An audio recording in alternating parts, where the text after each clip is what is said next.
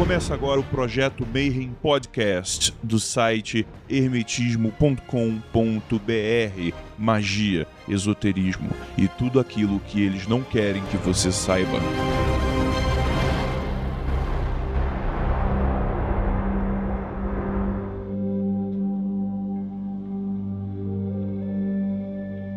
Dia para quem é de bom dia, boa noite para quem é de boa noite. E você achou que a gente não voltava mais? Achou errado. Estamos aqui mais uma vez para um novo episódio do projeto Mayhem. E eu estou aqui para falar sobre as teorias e variações dos quatro elementos. E aqui comigo nesta bancada estão Cos, Salve tu, galera. Marcelo Del Débil E aí, Grola, tudo beleza?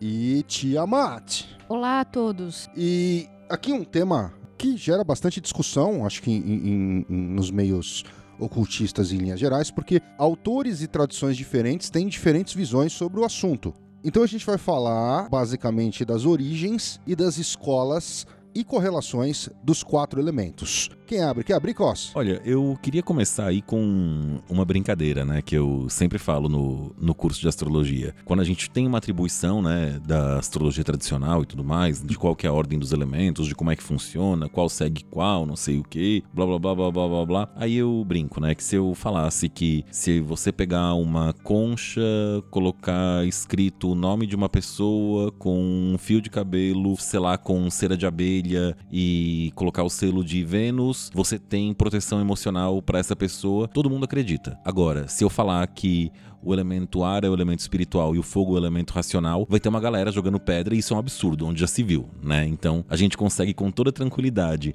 assumir que uma concha, cera de abelha e um nome serve pra fazer magia, mas na hora de mudar a teoria que a gente mais está acostumado ou não, vira um um desespero. É uma coisa engraçada, né? Porque a gente acostuma com uma, uma teoria e toma aquilo como o alfabeto principal, e para mudar aquilo depois fica complicado. O que, na verdade, não é um mudar, né? Porque a origem das teorias dos quatro elementos é uma origem da curiosidade humana. Eles querem saber do que, que o mundo é feito. O que, que o mundo é feito? Então, se você vai lá na Grécia clássica, que o cara fala que se você dividir a matéria até uma partícula indivisível, aquilo é o átomo. Se você fala hoje na teoria das supercordas, na física quântica, de verdade, né, de universidade, de querer saber quais são as partículas subatômicas, a teoria das supercordas e tudo mais, é a mesma coisa. Agora, culturas diferentes trabalhando com recortes do mundo diferentes, né? Uma coisa que a gente tem que colocar é pro pessoal que tá acompanhando a gente agora que não sabe o que é os quatro elementos, né? Tem que lembrar que a- a- o pessoal do Mayhem já tá acostumado, a gente fala isso direto no, no grupo e tal, mas o pessoal que tá às vezes ouvindo o podcast e não sabe assim, o máximo que eles vão lembrar é das, dos quatro fantásticos, né? Que tem um cara de pedra, um cara de fogo, um cara que estica, uma mulher que é invisível, as casas do Harry Potter, os naipes do, do baralho e alguma coisa nesse sentido. Mas ah, vamos tentar colocar, antes da gente entrar nos detalhes, o que, que representa cada um desses elementos e da onde que veio os quatro elementos. Como parte histórica da teoria dos elementos, nós temos registros dentro da filosofia que nada tem a ver com inicialmente com a magia como nós conhecemos hoje.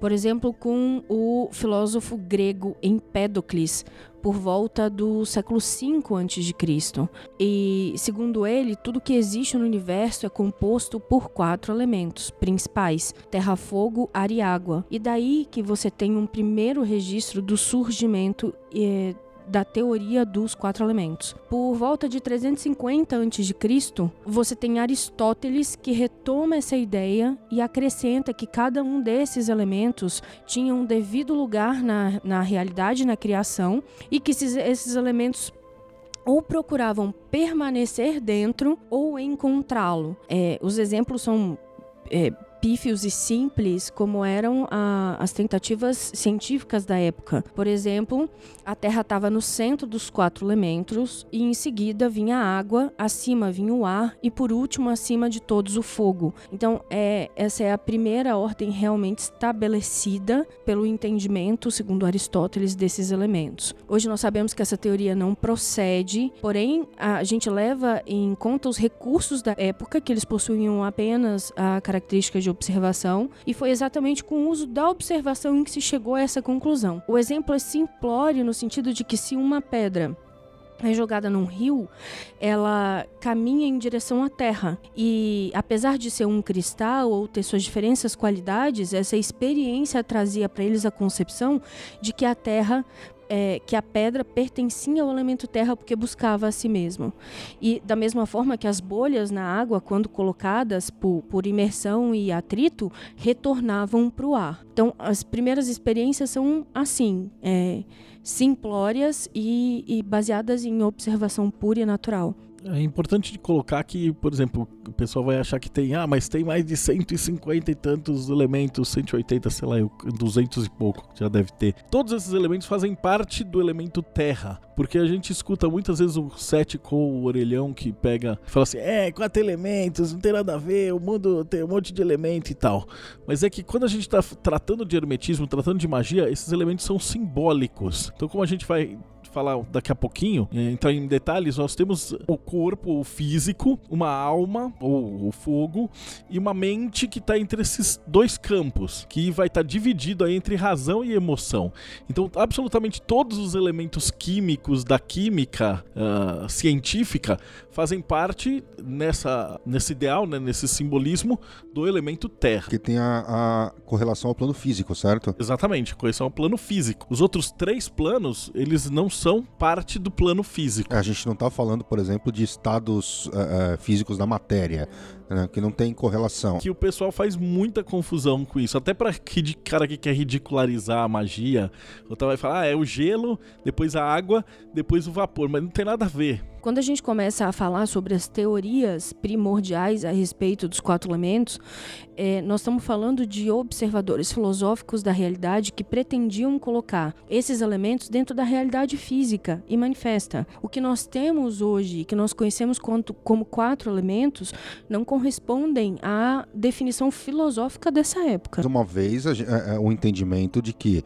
a, a, a, realidade mística e esotérica ela é diferente da realidade física, né? que é uma coisa que a gente bate muito nessa coisa do quântico, do, do parar com, essa, com esse negócio aqui, uma coisa não tem nada a ver com a outra, mas assim como no século XVIII e XIX houve aquelas correlações de, de da eletricidade com, com o, o, os caminhos místicos, uh, isso já é um, é um, processo que vem inclusive de, de, antes. Né? Existe uma separação entre a, a, as ciências naturais, a física e o misticismo né? e a religião.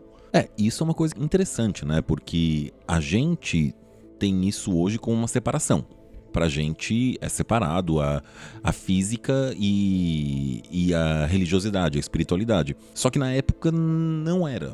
Não era bem assim. Então, quando o cara vira e fala ah, que o mundo é feito de quatro elementos, e eles falavam isso nesses termos mesmo, é, a gente não tem condições de saber, porque, óbvio, parte dos textos foram perdidos, não chegou tudo, a gente não sabe o que era passado é, nas escolas de é, mestre a discípulo, porque ah, o mundo é feito de quatro elementos. Beleza, o mundo é feito de quatro elementos, eles falavam isso. Só que eles distinguiam os metais, distinguiam substâncias químicas. Então, ao mesmo tempo em que eles falavam que tudo era feito de quatro elementos, eles tinham elementos elementos propriamente ditos. E até a Idade Média, mais ou menos, o próprio conceito de é, religiosidade e química estava ligado. A alquimia é a química. Para quem tem curiosidade aí pela, pela língua árabe, al é o artigo definido. Então, ao Corão é o livro. É, alquimia é a química. E quando eles falavam naquelas coisas que hoje pra gente é razoavelmente fantasiosa, né? Ah, não, transformar chumbo em ouro.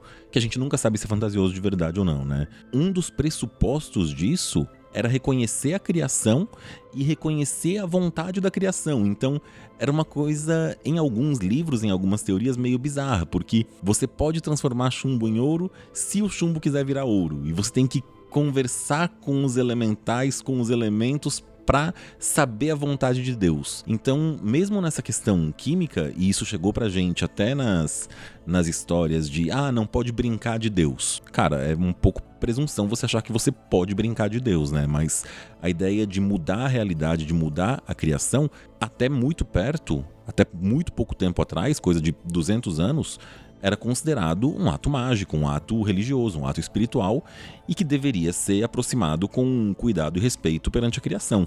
Então vamos entender um pouquinho do que são esses elementos. É, a gente vai falar um pouquinho desses elementos em diferentes tradições, em diferentes é, contextos históricos e tal. Mas acho que foi um consenso aqui da gente começar por uma visão mais filosófica dentro do hermetismo moderno, vamos dizer assim. Então vamos começar pela via hermética. Marcelo, quer começar a abraçar isso aí?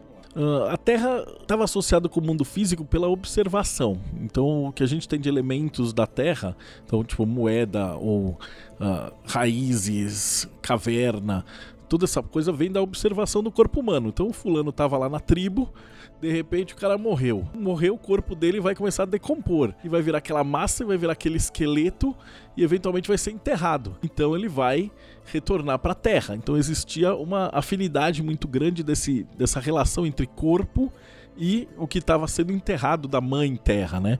E a gente pode falar um pouquinho dos ritos de iniciação que envolvem caverna. A caverna era a, a vagina da mãe terra ao, útero de terra. Então, o cara, quando ele ia ser iniciado, o xamã, qualquer membro de, de um sacerdócio e tal, eles eram colocados, levados para o interior de uma caverna, onde não tinha nenhuma exposição à luz mais, largava o camarada lá.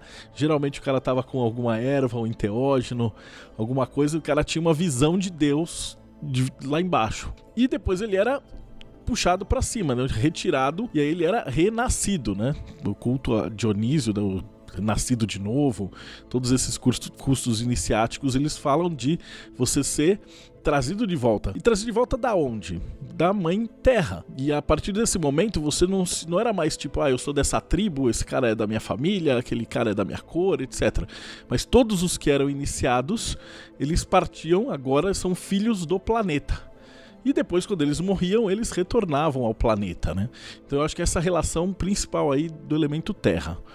Eu gosto de falar também da moeda, que é muito clássico, né? O pessoal gosta de tarô e desses símbolos.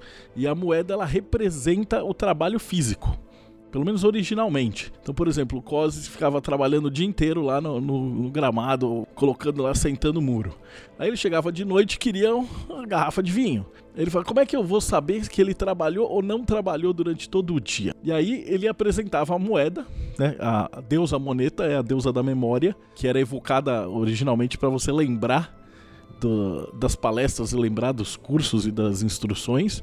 E os o pessoal de guilda gostava de colocar isso na rodela de metal que marcava isso. Então, Costa chegava de tarde e falava: Eu trabalhei o dia inteiro, eu quero vinho. Aí eu falava: Beleza, como que você me prova dele? Esta aqui é a memória do meu trabalho. Então, o, o, ato de você associar a moeda com o elemento terra, ele está associado como uma representação simbólica física de um trabalho executado. Óbvio, tem a, a moeda, né, que é uma das coisas mais inteligentes que tem, porque portátil e você pode ter um material que em si é valioso, né? No caso era o ouro ou a prata, o mais tradicional, porque são os metais mais estáveis, os que menos é, sofrem com o tempo. Mas tem referências de lugares que usavam é, conchas como sistema de moeda, o que é um sistema meio problemático, né? Porque é, como é que eu vou. Por que, que eu vou assentar o um muro, sendo que eu posso ir no mar e pegar concha? Qual que é a vantagem de você ter? É como se todo mundo tivesse poder de imprimir dinheiro, que tira a utilidade do dinheiro em si. Era um crime punível com a morte falsificar moedas, pelo menos durante grande parte da história. Mas enfim, é, essa é a ideia da Terra, né? Então, começando com o elemento mais fácil de entender. Eu gosto de depois da Terra ir pro fogo, porque eu acho que água e ar eles são meio faces de uma mesma ideia. Claro que depois a gente vai discutir outras, outras filosofias, mas dentro ali do, do hermetismo, xamanismo e tal, por que, que o fogo é visto como uh, o espiritual? Mas espiritual não aquele fantasminha camarada, mas espiritual no sentido de Deus, de poder, né? Os gregos chamavam de eros, né? O tesão, a vontade, o Crowley chamava de telema. Então era aquela força, vontade que move a humanidade. É fácil de entender isso, pô. Imagina os primeiros camaradas caçando ali seu mamute no meio da floresta. De repente, tipo, tem uns relâmpagos, uma tempestade, não sei o que, para. E aí os caras chegam numa clareira e tem um galho de árvore caído pegando fogo. Tipo, nunca ninguém na, na Terra viu uma fogueira. Esse foi o primeiro encontro do ser humano com fogo. O maluquinho deve ter olhado e falado: caralho, mano, isso aí caiu do sol. É um pedaço do sol que caiu. Não dá para contestar. O outro animal foi por a mão, queimou. Aí o cara falou: mano, isso não tem forma. Isso brilha, isso queima, isso ilumina. E aí os macaquinhos tentaram colocar chama, manter essa chama acesa. Então, a primeira religiosidade do ser humano vem de tentar manter a chama acesa. Depois, claro, eles aprenderam a fazer o fogo, dominaram o fogo, e todos os deuses que você puder imaginar no centro do panteão eram dedicados ao fogo. Tanto que depois nós vamos ter Apolo e depois nós vamos ter Jesus, que é o próprio essência do Sol. Então esses dois, para mim, são os dois eixos, né? E aí você tem uma, alguma coisa que conecta isso, então, que a gente chama de mente, que está dividido entre razão e emoção. Então o elemento ar que tá ligado com o invisível, com o conhecimento.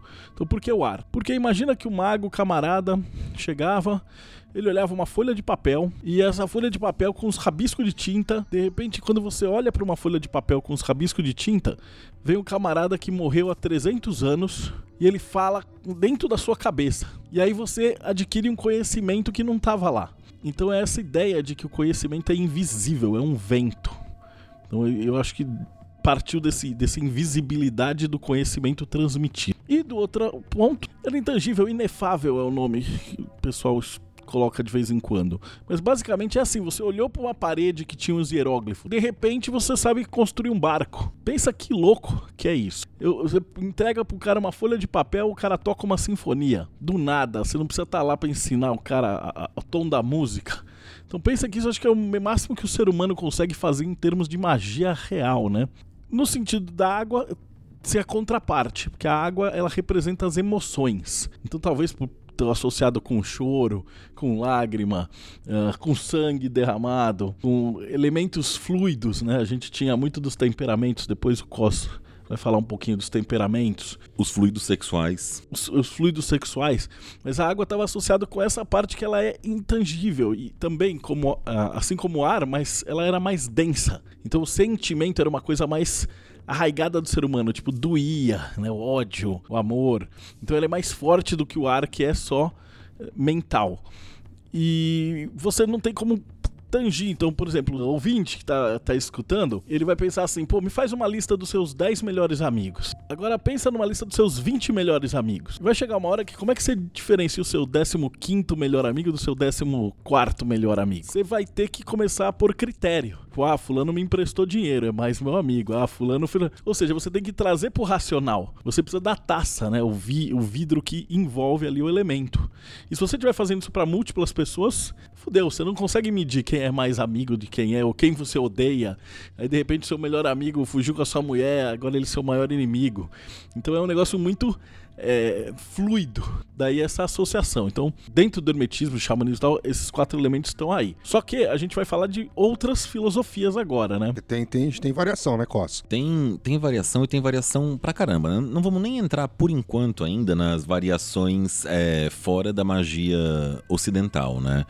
É, essa questão do, dos quatro elementos tem algumas discussõezinhas no meio do caminho. Por exemplo, a primeira que vem à cabeça antes de entrar mesmo no, no debate, né, é o do, do judaísmo. Porque eles falam em três elementos e esses três elementos compõem o quarto, compõem a manifestação. Então você tem lá o ar, você tem o fogo, você tem a água e a terra são os três elementos em conjunto dando manifestação, recebendo manifestação o que já é em si bem diferente da, da nossa teoria, né? Do que a gente está mais acostumado quando a gente fala de, de magia ocidental.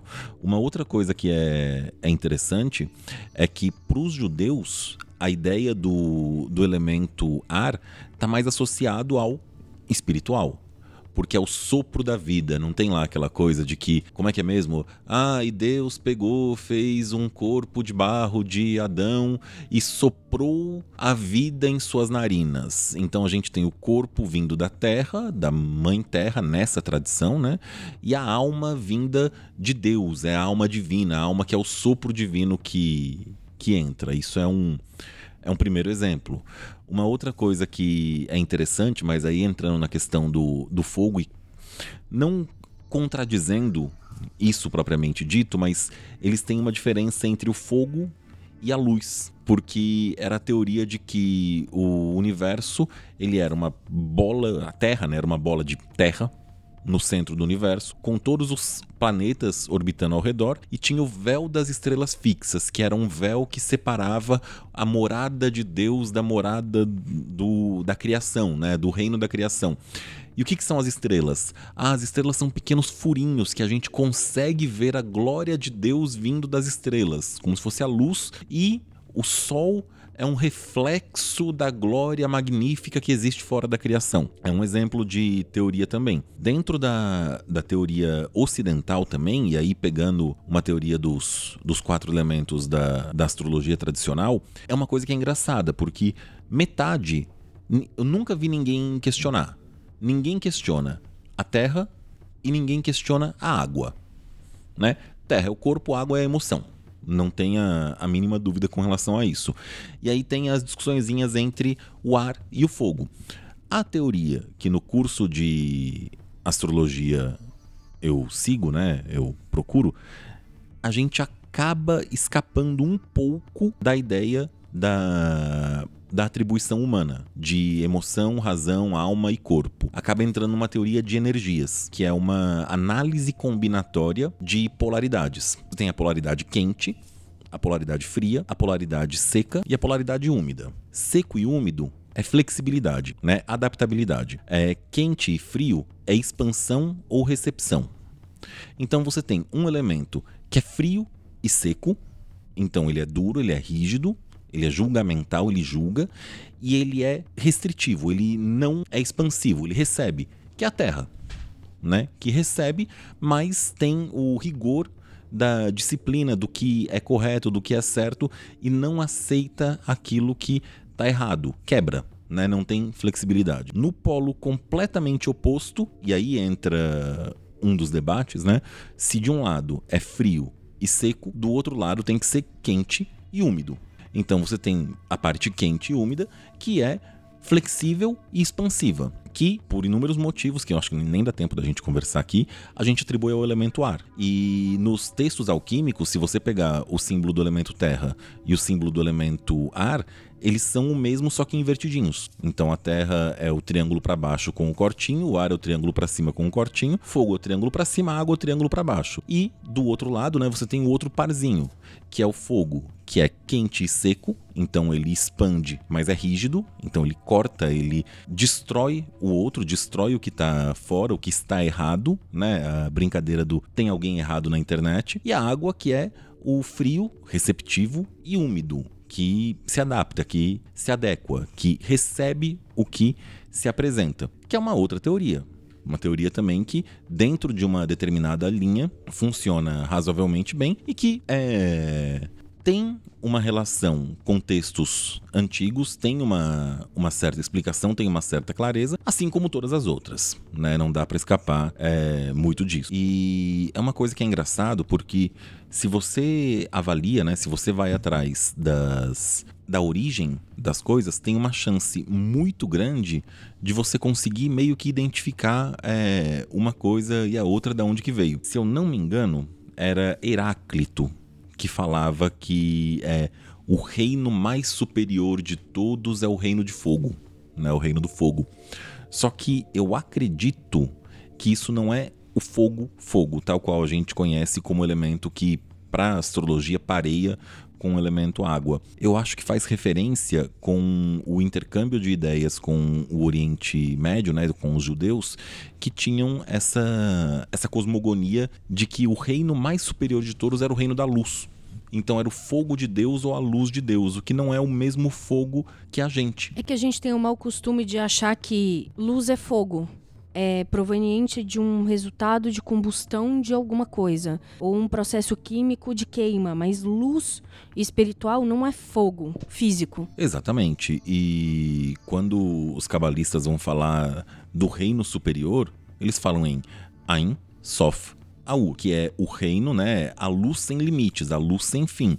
Então é luz, não é fogo. Quando você vai pegar a parte de cabala, eles não falam ar, fogo, água, terra, ou ar, água, fogo e terra. Eles têm os reinos. E é fácil de entender essa diferença. Por exemplo, pega uma noite de lua cheia. onde você tem uma caverna ou um buraco e a luz da lua ou do sol penetra, você vai ver que aquilo é luz, mas não é fogo. Então é, não é uma coisa assim, tipo, ah, os caras são muito burros, não.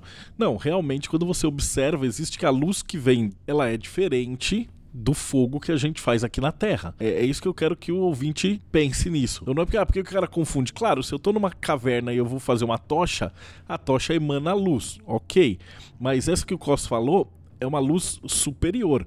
Você vai enxergar numa noite de lua cheia, um reflexo lá do, do sol na, pela lua, ou num dia de sol quando você está num lugar que tem um buraco. E aí você tem aquele filete de luz que não é fogo. Então é fácil de você entender. Isso vem sempre do superior vai demorar aí tipo milênios até alguém fazer uma lâmpada. Um bom exemplo de como esses quatro elementos eles não são exatamente uma representação física do que nós achamos que eles são. Franz Bardon é, deixa claro nos escritos dele que os exercícios de meditação e visualização é, baseados para a formação, o fundamento do magista, ele tem como objetivo equilibrar os quatro elementos presentes na psique do mago, que era uma condição indispensável para que o praticante pudesse mesmo se envolver com as energias mais sutis, como invocação, evocação, espírito, elemental, dentro do círculo mágico de proteção. Quando você está falando de quatro elementos dentro da psique do indivíduo, é aí que você entende que nós não estamos falando de quatro elementos na sua expressão física como limitador. E ainda é interessante porque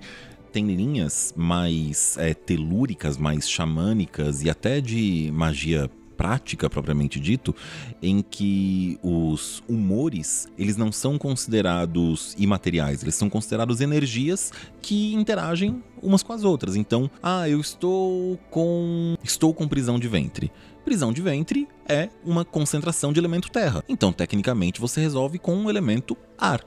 E é uma coisa que mostra as diferenças, porque você vai falar o quê? Que, ah, não, água e fogo são opostos, então eu resolvo um problema emocional com a atuação do trabalho mental. Não, tende a dar bem ruim, você não conserta sentimentos, você trabalha sentimentos, você não tem essa hierarquia entre um e outro. Não funciona desse jeito. Sentimentos são sentimentos, são naturais, são essenciais, são suas emoções.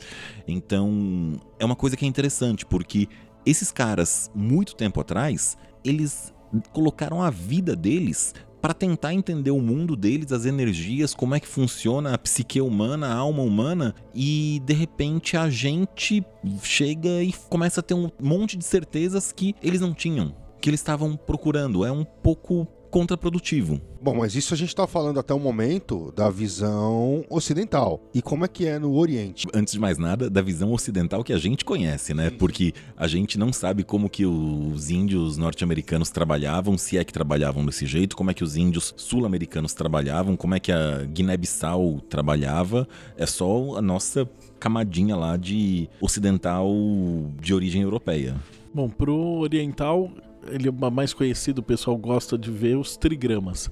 Mas eu não compararia os trigramas com os quatro elementos. Eles são um desdobramento dos quatro elementos. Então o que a gente teria de equivalente ocidental seriam os 12 signos.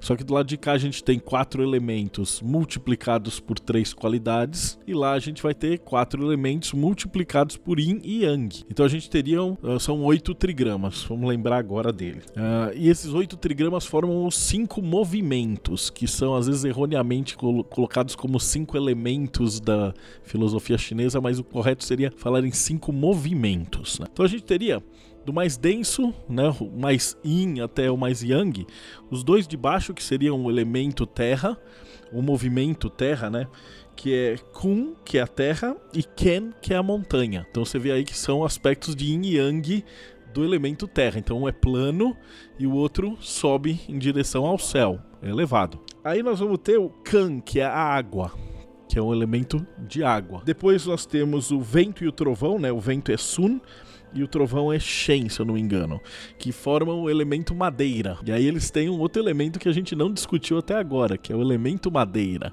que está mais associado com a vida. Então aí há uma separação aí é, dessa, pe dessa pegada. Uma coisa que eu lembro de quando eu estava estudando o I né, e os trigramas e tudo mais, é que eles tinham o Kun como um dos elementos mais nocivos e menos agradáveis possíveis, que era a água abissal. Eles pegavam essa é, qualidade da água de que todo líquido tende a se acumular no lugar mais fundo, né? É um princípio da água. Né, diga-se de passagem. Então, esse aspecto da água de ir para o lugar mais fundo, de inércia, era considerado abissal, que era terrível. E quando você pega a parte da árvore, né, faz um certo sentido, porque você tem a terra, e aí imagina você, um chinês pré-histórico, que vê a, a terra aí ele vê que chove e aí de repente nasce um vegetal e esse vegetal vira uma árvorezinha, uma mini árvore.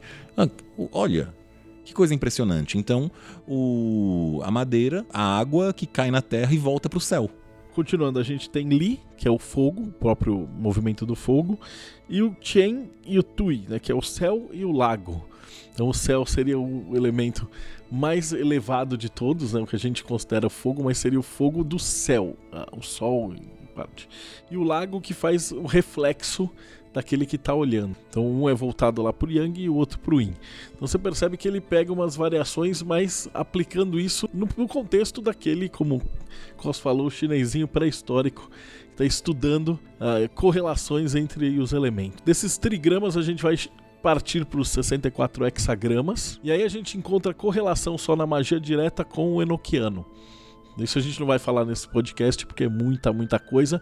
Mas quando você estuda ali os 16 querubs é, enoquianos, eles são é, a complementação dos trigramas no, no Yin e no Yang. Quando a gente fala dos 64 anjos enoquianos, eles são equivalentes diretos dos 64 trigramas. Uma coisa que eu acho legal é que a ideia de quatro elementos pareados em masculino e feminino conversa até com alguns mitos de criação egípcios, que eles mencionavam da Ogdoada, né, dos mistérios ogdoádicos, que são eram oito as divindades criadoras do mundo e, por exemplo, quem tiver curiosidade, a, Aurum Solis tem, trabalha muito com esse mistério da criação, né?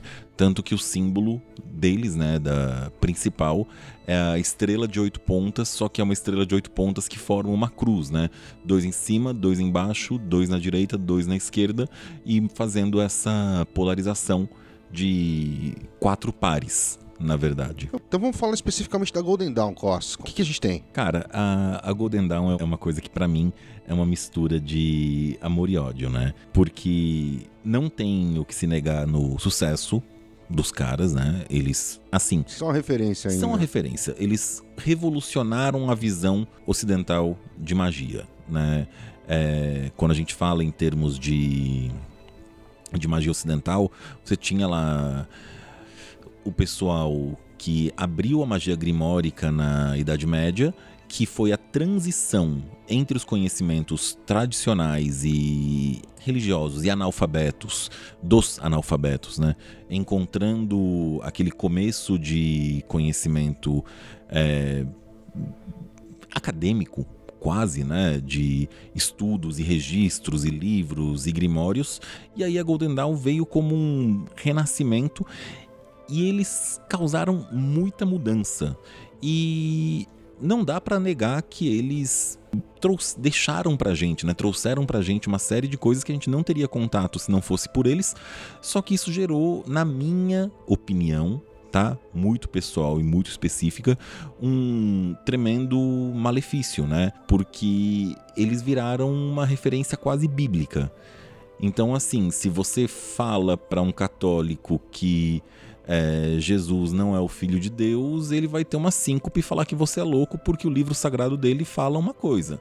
Se você fala uma coisa que contradiz o dito pela Golden Dawn, pelo Crowley, pelo Regardi, pela John Fortune, você vai ser espancado pelos estudantes modernos, porque o livro sagrado deles, que é a Aurora Dourada, escrita pelo Regardi, fala diferente, né? Então isso, eles, nós somos vítimas do sucesso deles, o que não é ruim. Você acha que isso tem um pouco a ver com a ideia de que anterior a Golden Dawn existia uma ligação muito forte do, do, dos estudiosos com a igreja. Muitos eram monges e tal, e a Golden Dawn deu uma quebrada nisso, tirou essa é, exclusividade, vamos dizer assim, de, de, de, místicos que já pertenciam à igreja ou ao judaísmo. Eles falam assim: não, a gente não quer se envolver com a parte religiosa diretamente, trazer esse conteúdo. A ideia toda da Golden Dawn era ser uma coisa científica, né? É, eu acho que esse aqui é o ponto central. O pessoal tra trata hoje como se eles fossem místicos, não sei o quê, mas os caras eram cientistas. Você pega Isaac Newton, você pega os caras que eles tinham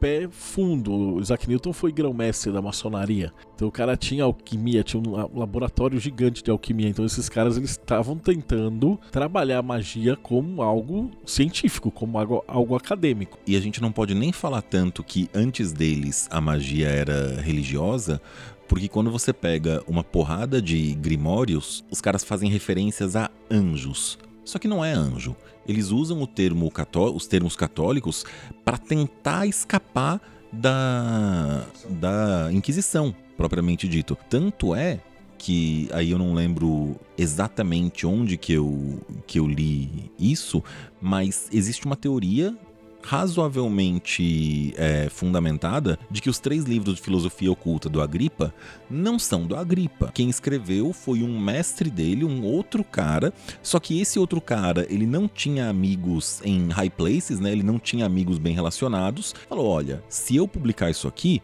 eu vou para fogueira. Brother, leva, publica é em teu nome, porque você não vai para fogueira." Então, falar que era uma coisa associada aos religiosos, aos monges, aos padres e tudo mais, não é 100% de verdade. Mas eu acredito que isso que o Marcelo falou é a grande questão. A Golden Dawn eram as pessoas certas, na hora certa, no lugar certo. Porque eles surgiram, o, a fundação da Golden Dawn, Give It or Take It, né? Põe uns aninhos, tira uns aninhos, é mais ou menos 1850. E o encerramento se eu não me engano, 1824, para ser preciso. E o encerramento da, da Golden Dawn, oficial pelo menos, né? Não sei, era alguma coisa no começo de 1900 e pouco, né? No começo do século 20. Então, e, quando eles surgiram, já tinha tido a Revolução Francesa, já tinha tido a Revolução Inglesa, é, tinha entrado já o Iluminismo. Então era uma coisa de: olha, vamos ver se a gente consegue é, entender a astrologia com viés científico, a magia com viés científico, a alquimia com viés científico. Então eles vieram numa época em que, de repente, falar que, olha, se eu queimar magnésio eu pego oxigênio do ar, não era mais bruxaria era uma coisa vista como possível de forma científica. Então, será que eu consigo pegar a energia do relâmpago? Será que eu consigo é, criar vida? Aí vem aquelas teorias da é, geração espontânea e tudo mais, e até as teses né, dos homúnculos e dos golems, que eles começaram a questionar se isso era possível. Então, a grande sorte deles, sem prejuízo óbvio deles terem desenvolvido e coletado conhecimento deles, é que eles surgiram em um momento em que a chance deles irem para a fogueira era muito menor. Então isso permitiu que eles publicassem e falassem abertamente, até onde a gente sabe, de coisas que você não podia falar abertamente antes. É um tabus, né? E a gente percebe quando a gente compara com, por exemplo, religiões afro, que eles testam esses elementos na prática. Então, se você for falar de incorporação, de instrumentos utilizados aí nas religiões afro, você vai estar tá lidando com os quatro elementos também. Você vai ter o atabaque, que faz aquele elemento terra, a batida, o ritmo, tudo. Guias, toda essa, essa parte de, de ferro, né? Às vezes você tem, às vezes até vindo já para um pouco mais moderno, que a Umbanda pega um pouquinho aí de candomblé, de candomblé com espiritismo, com kardecismo, com um monte de coisa. Mas você tem as firmezas, que são bem elemento terra, né? Você tem os pregos de, de estrada de ferro, você tem sal, você vai ter é, granito, pedra, essas coisas. Você tem uh, o elemento ar, tem uh, os cigarros, que é o fogo e o ar, tá meio misturado aí nessa, mas o fumo. Então você tem o cigarro, cigarrilha, charuto. Os próprios incensos, né, que são usados também. Na magia cerimonial ocidental tem a questão do perfume da arte, né? Que você levava um caldeirãozinho, colocava as brasas e queimava o incenso para que aparecesse na fumaça a imagem que você queria ver ou a entidade que você estava evocando, o que quer que seja. E a água que dá os marafos. Mas você vê que eles já estão trabalhando aí com meio que oito elementos, né? Porque eles combinam. Então você tem a bebida do Herê não vai álcool, mas as bebidas normalmente lá é aguardente, sempre vai água, vai um pouco de fogo dentro da água. Quando você está falando de perfume, você está misturando ar com água. Quando você está falando de, do, do cigarro, você está tá misturando ar com fogo. Então percebe que os instrumentos de trabalho das entidades, eles sempre estão se firmando em símbolos baseados nos quatro elementos. E são mais ou menos os mesmos. É, esse conhecimento é alguma coisa inerente da humanidade. Você vai para qualquer cultura, por mais que tenha uma ou outra variação, ele sempre acaba caindo nesses quatro conjuntos. Tem aquela ideia da pipoca do preto velho, né? Que é o grão, que é elemento terra, que passa pelo fogo da transformação e se, se ilumina. É. é a pipoca, o azeite, azeite com água e fogo. É uma coisa interessante, porque pipoca é uma comida sul-americana. Então, assim, é o, o negro veio para cá, tomou contato com aquele tipo de comida e identificou aqui as coisas que eram dos elementos aqui, né? Da mesma forma, quando a gente fala em, em Golden Dawn, né? Eles não têm tanta essa referência de é, fumaça, atabaque, cachimbo, guia. Qual que era a referência deles? Eles eram europeus, eles eram ingleses, né? Grosseiramente falando. E aí vem a pergunta: qual que eram as colônias da época? Ok, você tinha a África, né? Que é, era o coração das trevas, né? Tanto é que tem o, o próprio livro que fala disso, mas era o exemplo de é, iluminação espiritual deles na época, pegar o dinheiro do papai e da mamãe e passar alguns anos na Índia sob a tutela de um guru de que ia te iluminar espiritualmente. Então eles não têm os aquela questão mais telúrica que a gente tem aqui, mas tem os tátuas, tem as posturas e tudo mais, que acabou sendo levada aí especialmente para A e para OTO, em virtude do Crowley ter partido pelo final da, da Golden Dawn, né? E também fazem referência aos quatro elementos, mais o Akasha, que é o que une todos. Ou seja, eles sempre de um lado ou de outro estão caminhando aí nesses quatro elementos. Bom, mas a Golden Dawn, ela seguia esse caminho mais clássico que você abriu no começo, certo? De terra, ar, água e fogo. É terra, depois ar, água e fogo. Alguns livros colocam água e ar no mesmo patamar, então em vez de, em vez de fazer uma escadinha, você pensa aí no, no losango, né, que faz mais sentido para mim. Uma cruz, né? Uma cruz também eu acho que faz mais sentido para mim. E eu, mas eu gosto muito do modelo ocidental, oriental que fala que é, é terra, depois vem água, depois vem o ar não, fogo e o ar por, por último, né? Que quando você vai comparar com algumas esferas da árvore da vida, elas fazem até mais sentido. De você ter a terra como Malkuth, depois você teria Yesod, que é água pura, Netzach, que é água também, e o próprio Rod, que apesar de ter o ar que a gente vê, ele tá ali. Você tem, nesse volume, vamos dizer, você tem duas esferas de água para uma outra. Aí logo em seguida você vai ter Gevurah que é fogo, Tiferet que é fogo e Resed que é mais ou menos uma outra coisa aí. E depois lá em cima você vai ter Hokmah, Yansan que é ar, Keter que é ar e Binah que é outra coisa aí. Então você sempre nessa, nessa graduação, né, quando você compara Oriente com Ocidente, você sempre vai ter assim duas esferas de um elemento e uma esfera ali meio fazendo uma contraparte, né, de transição. E uma coisa que, que me ferrou a, a cabeça e eu tenho muito que acalmar, relaxar antes de uma série de rituais é que, assim, a Golden Dawn deu essa, deu a versão dela, né? E isso influenciou várias ordens. Aqui posso falar, por exemplo, que influenciou a Aurum Solis e posso falar que influenciou a Ordo Saturni, né? Então eles seguem alguma coisa muito mais próxima do, do sistema desenvolvido pela Golden Dawn. Ok. Aí eu comecei a estudar astrologia, né? E quando você joga na, na astrologia, você vê que é, tem algumas regras que meio que se conversam, né? Quando você pega a astrologia tradicional, você atribui as regências, então você tem o Sol e a Lua, né? Fazendo par, um com o outro, né? Um do lado do outro. Aí você tem Mercúrio, Vênus, Marte, Júpiter e Saturno, regendo na linha. Então, Sol rege Leão, Lua rege Câncer. Beleza. Mercúrio rege Gêmeos e rege Virgem. Vênus rege Touro e rege Libra. Marte rege Ares e rege Escorpião. Júpiter rege Peixes e rege Sagitário. E Saturno rege Aquário e rege Capricórnio. Beleza, isso divide, fica bonitinho, aí tem a astrologia moderna, que coloca os planetas novos, tal. É, é isso que eu ia falar. Você que tá ouvindo aí, ah, mas ele tá falando errado, o Costa tá falando errado porque tem Netuno. blá. O Costa tá falando de astrologia tradicional. Sete planetas, ordem caldeica, o que é visível. Exatamente. E quando você pega essa atribuiçãozinha, você vê o quê? Que cada planeta tem uma divisão de dois elementos, exceto, óbvio, né, o Sol e a Lua, que são o par em si. Então, quando você pega é, Marte, ele tem uma face que é de fogo, que é Ares, e uma face que é de água, que é Escorpião. Então, você tem as duas polaridades de Marte sendo fogo e água. Você tem as duas polaridades de Saturno sendo terra e ar. Você tem as duas polaridades de Mercúrio sendo ar e terra. Você tem as duas polaridades de Júpiter sendo fogo e água. Ou seja, quando você joga no diagrama da astrologia tradicional, o casamento, alquímico ele tem que ser entre ar e terra e entre fogo e água. Não dá para escapar disso. Então, para astrologia tradicional, para o modelo que eu não tenho condições de falar que isso foi uma descoberta porque não foi. Né? Não sou, não fui eu que estava olhando para o céu e falei, nossa, que genial, mas é uma coerência do sistema que tem que funcionar.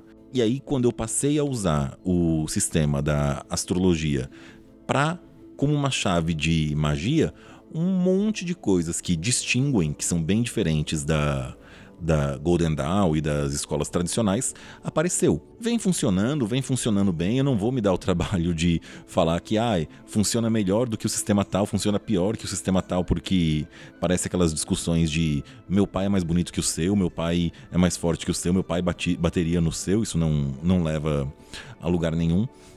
Mas ele oferece um sistema que é coerente em si e ele é razoavelmente observável, porque a roda zodiacal tá lá, não muda há milênios, os sete planetas estão lá, não mudam, os signos, as qualidades e tudo mais estão lá e não mudam. Então é, é um, um sistema que meio que foi perdido, que tá voltando aí com alguns astrólogos tradicionais a ganhar força, só que não tem muita gente ainda usando isso para fins de magia. E, e, falando de oráculos, também a gente tem trabalho nos quatro elementos dos oráculos. Então você tem oráculos de terra, que são geomancia, runas, oráculos ligados ao elemento terra. Você tem oráculos do ar, que é cartomancia, tarô, todas as cartas. Você tem oráculos de água, que são os espelhos d'água, espelhos, bolas reflexivos. E o oráculo de fogo, que são as chamas. Então você trabalha aí. Então são métodos de acessar. Uma dúvida que sempre chamou atenção, acho que a Tiamat pode me ajudar. A porra de café, ela tá ligada à água ou tá ligada à terra? Porra de café é um oráculo que inclui os quatro elementos. Porque você está trabalhando com água mais fervida. A borra de café é resultado do processamento do grão que veio da terra e é uma semente processada e que também passa pelo processo alquímico da queima, da torra. Então ele também tem o elemento fogo. E ele vem quente, a água vem quente, volátil. Então você tem os quatro elementos na leitura. Se você for ler a borra de café, você está considerando terra e água. Mas você não pode excluir o elemento é, alquímico dessa transmutação que é o fogo e o ar. Porque no final das contas, tudo tá dentro. Então você não pode. Eu tô aqui falando com você, mas eu deixei meu corpo emocional lá em casa, e aí meu corpo intelectual. Né? Então no final das contas a gente tem que desenhar isso no papel. E do jeito que você vai desenhar, você tem que escolher um critério. Então cada escola. A moral da, da história é que cada escola colocou no papel do jeito que ficava mais lógico para eles entenderem. É, é a mesma coisa que se eu for explicar lá pro ouvinte assim, poxa, começa com fogo, aí em cima põe ar, aí mais em cima põe um pouco de água e por, por cima de tudo põe terra. O cara que tá me escutando, ele vai fazer uma imagem mental e falar, peraí, mas a terra vai cair em cima do ar e vai melar todo esse processo aí. E aí não faz lógica, e aí a própria mente do estudante luta contra ele. Então, essa organização separada em caixinha é coisa muito de ser humano. Eu acho que na natureza, principalmente espiritual, eles enxergam energias e faixas de energia. Então, tudo tá ao mesmo tempo agora e, uma dentro da outra. Claro. É como na natureza você querer separar os elementos lá na tabela periódica. Mas na, na natureza de verdade, não existe a tabela periódica. Existem matérias, existem elementos. Na natureza de verdade tem impureza. Agora, no plano das ideias, é... a gente tem números, né? E é uma coisa que é divertidíssima, porque o número, a gente hoje trabalha com frações, com aproximações e tudo mais, mas na matemática, a matemática é uma coisa meio bizarra, porque lembra daquela coisa da, da infância, de, da dízima periódica, que é o 3.999999999, que é tão perto de 4, mas tão perto de 4 que é 4.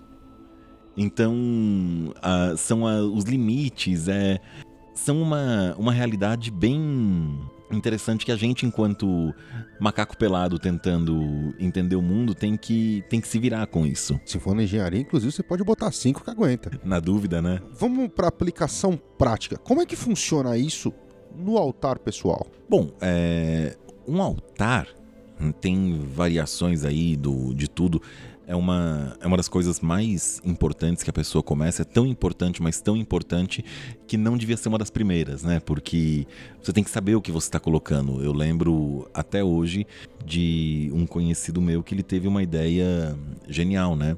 Ele resolveu montar o altar dele no quarto dele e resolveu é, vivenciar as energias do tarô não só dos arcanos maiores, tá? Todos. Então a pessoa fazia um sorteio naquela noite e colocava o arcano maior, o arcano que saísse e invocava aquilo antes de dormir. Obviamente teve dia que saiu 10 de espadas, 9 de espadas e aí a pessoa dormiu aquela desgraça toda.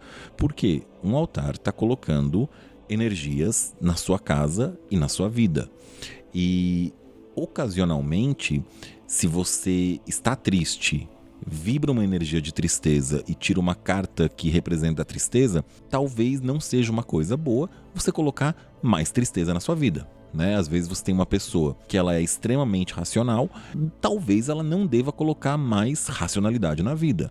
Então, essa finesse, essa delicadeza de saber identificar as energias, os elementos e o que, que a pessoa está precisando é uma coisa muito delicada.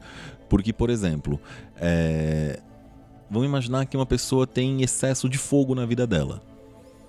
E aí, qual que é a energia que essa pessoa está precisando? Que todo mundo responde imediatamente é água, né? É o imediatamente que é colocado. Só que tem as outras relações também que funcionam, que é o ar que fortalece o fogo e renova. Então, que pode criar uma modificação na vida da pessoa.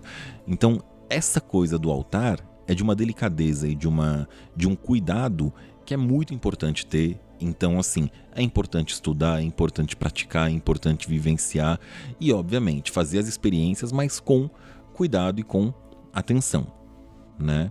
Dito isso, um aviso aos, a, aos sábios como trabalhar um altar. Via de regra, né, uma sugestão que tende a ser interessante, a não ser que você tenha um trabalho a ser desenvolvido específico para isso, tenha um altar equilibrado. Usa coisas do elemento terra, usa coisas do elemento água, usa coisas do elemento fogo e usa coisas do elemento ar. Você não tem as quatro energias na, na sua vida o tempo todo? Mantenha elas no seu altar o tempo todo. O altar ele é uma representação do mago. Então, na sua casa, eu gosto de pensar no altar como uma firmeza de sag, uma firmeza para chamar. Ao você vai lá no terreiro, você tem a firmeza do caboclo de Ogum. Então, o seu altar pessoal é a firmeza do seu sagrado anjo guardião. Então, o que, que ela tem que ter? O Márcio Lupion definia verdadeira vontade como felicidade. Então você deve se acercar de coisas que te deixaram feliz nos quatro elementos. Então vamos supor, você está escutando esse podcast você não tem um altar, mas você gostaria de ter. Então como é que você vai fazer? Você vai escolher um canto da sua casa que você está sempre observando aquele canto. Por quê? Porque você vai olhar e vai meditar naqueles elementos. E aí, como elemento terra representa o mundo físico, escolha objetos que te remetam para alguma conquista sua no mundo físico. Pode ser uma medalha, pode ser uma moeda dos países que você visitou, pode ser a famosa moedinha número um, né? Então, tipo, você arrumou um emprego, você está trabalhando, abriu uma empresa e tal. Ah, os judeus são muito conhecidos por fazer isso. O primeiro pagamento que eles recebem em dinheiro, eles separam a moedinha, a nota, não sei o que, põem num quadro e deixam fixados ali no, no, escritório. Então aquilo representa essa conquista. Pode ser a chave de um carro, chave de uma casa, alguma coisa que você olhe para aquele símbolo e fala assim: puxa vida, olha o que eu consegui até agora da minha vida. Aí nós vamos ter o elemento ar, que é o intelectual. Eu tô falando só pelo meu ponto de vista hermético, tá? Se você for qualquer outro dos pontos que a gente viu aqui, pode usar outras uh, conotações, né? Mas a gente trabalha geralmente com diploma, uma carta, texto para uma revista, artigo de um blog, incenso, incenso alguns, algum cheiro, um perfume, algo que te lembre de alguma conquista sua, alguma coisa feliz que você fez. Você gosta de viajar, fotografias imagens de coisas bacanas. Então isso tudo te remete aí para o equilíbrio do elemento ar. O elemento água pode ser o emocional. Se o cara for de exatas, pode ser a calculadora, inclusive. Calculadora que o cara usa para fazer projeto. Exatamente. Tu, esse, esse, tem que ter um símbolo para a própria pessoa. No elemento água, geralmente eles colocam um cálice para representar as emoções e tal, mas pode ser tipo um anel de casamento, a chupeta do seu filho, uh, aquele sapatinho do bebê, uma, uma, peça de um cachorrinho. Então pode ser alguma coisa que te evoque um sentimento legal, assim, uma blusinha tricotada da sua avó que faleceu, alguma coisa que te evoque sentimentos nobres, né? Uh, peças de teatro, de óperas, coisas que você gosta, música, que tava ali meio ar, meio, meio água, né, emocional. E o elemento fogo, coisas espirituais, né, um terço. E nota que dá para misturar. Você pode ter um cálice que você comprou numa igreja que você gosta muito, ou uma vela que para te iluminar ali. Então são pequenos símbolos que servem para começar. Ah, e esse altar vai mudar pra caramba. Ao longo de um ano você já vai trocar, porque você vai depois você está participando de um sabá aqui da nossa rituais da roda do ano, a gente consagra ao longo do ano oito ferramentas que é justamente para você colocar e utilizar no altar. Então, agora em Lita, é, para quem provavelmente já vai ter passado quando você escutar isso, mas se não, o pessoal vai estar tá trabalhando com que elemento agora? Em Lita vai ser a colheita da varinha. Se ela vai ser colhida e trabalhada no dia, são outros 500, mas vai ser colhida. Então, vai ter essa varinha mágica aí. Ou depois você vai ter a taça, o cálice, etc. Isso vai circulando. O seu sonho é ter lá, sei lá, uma espada, um punhal super bonito. Você não tem grana para comprar. Beleza, arruma uma faquinha, se vira. Mais para frente você vai evoluir como mago, você vai evoluir como pessoa.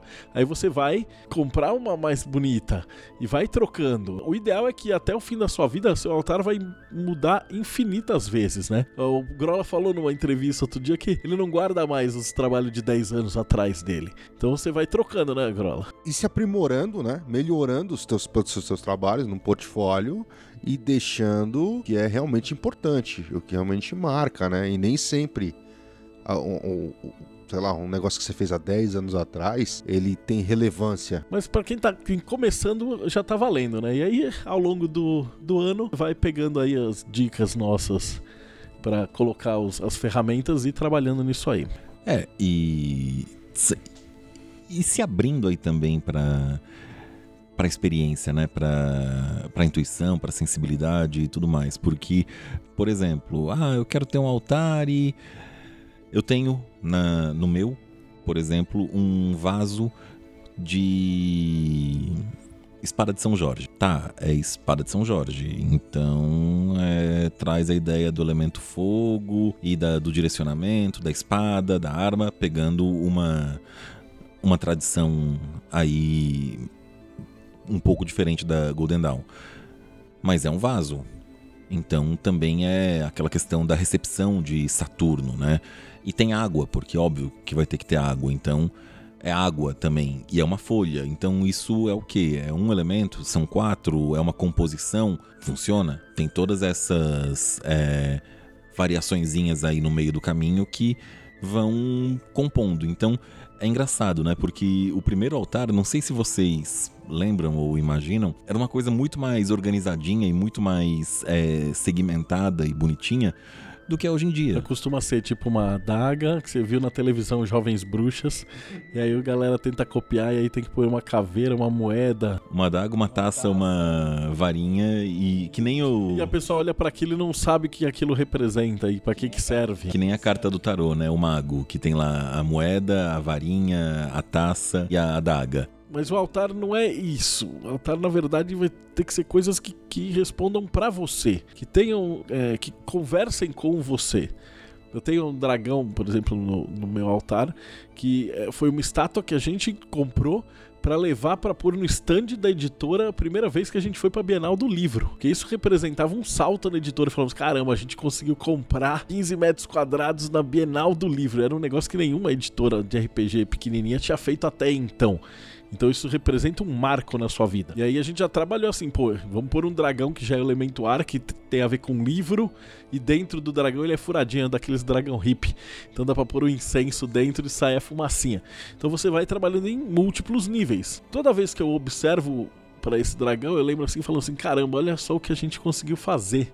Então a, a pegada do, do altar, mais do que você ter objetos bonitinhos é você ter objetos que conversem com você e que te tragam aquelas energias de preferência dos quatro elementos para te manter em contato com os quatro elementos, porque você é os quatro elementos e alguma coisinha a mais provavelmente. Bom, acho que com isso a gente conclui essa etapa é, falando dos quatro elementos. Fatalmente a gente pode voltar no assunto, mas antes da gente terminar, Marcelo, 2020 Projeto Mayhem. O cara chegou aqui agora, não sabe, ouviu o podcast, mas o que, que é o Projeto Mayhem? Bom, o Projeto Mayhem era um grupo de amigos que a gente trabalhava em conjunto para fazer os rituais de roda do ano, então os rituais de prosperidade, de agradecimento, de colheita, e começou a expandir porque a galera queria fazer esse ritual junto. Então o pessoal começou a fazer o ritual, cada um na sua casa, com os mesmos elementos, com a mesma evocação, então com uma egrégora gigantesca. E quando a gente fez os livros de Telemann, a gente observou que existia lá um Liberex, né? um grimório escrito por magos de 1929.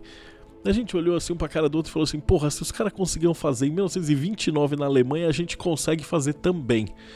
Então, a gente tem um grupo de discussão é, no Telegram, no Facebook, no Discord, que o pessoal conversa o dia inteiro, então tem vários grupos diferentes, que você pode entrar no que você quiser. E os, os assuntos mais legais desses três meses, de três em três meses a gente publica uma revista que a galera recebe em casa, fazendo essa assinatura. E além disso, participa desses rituais. Cos comanda aí o ritual de Júpiter, o ritual de Vênus, que é para o pessoal mais específico para focar nisso. A Tiamat dá dicas para as meninas, para as moças, sobre o sagrado feminino e parte de bruxaria. E eu ajudo o pessoal do Discord com parte de hermetismo. Mas basicamente é um grupo de estudiosos de ocultismo que se ajuda. E se o cara quiser fazer parte desse grupo, como é que ele faz? Uh, as instruções é catarse.me barra TDC. Então, lá no Catarse, você vê todas as informações e vai lá, visita, dá uma lida e vem fazer parte aí do projeto. Bom, acho que é isso. Então, até o próximo episódio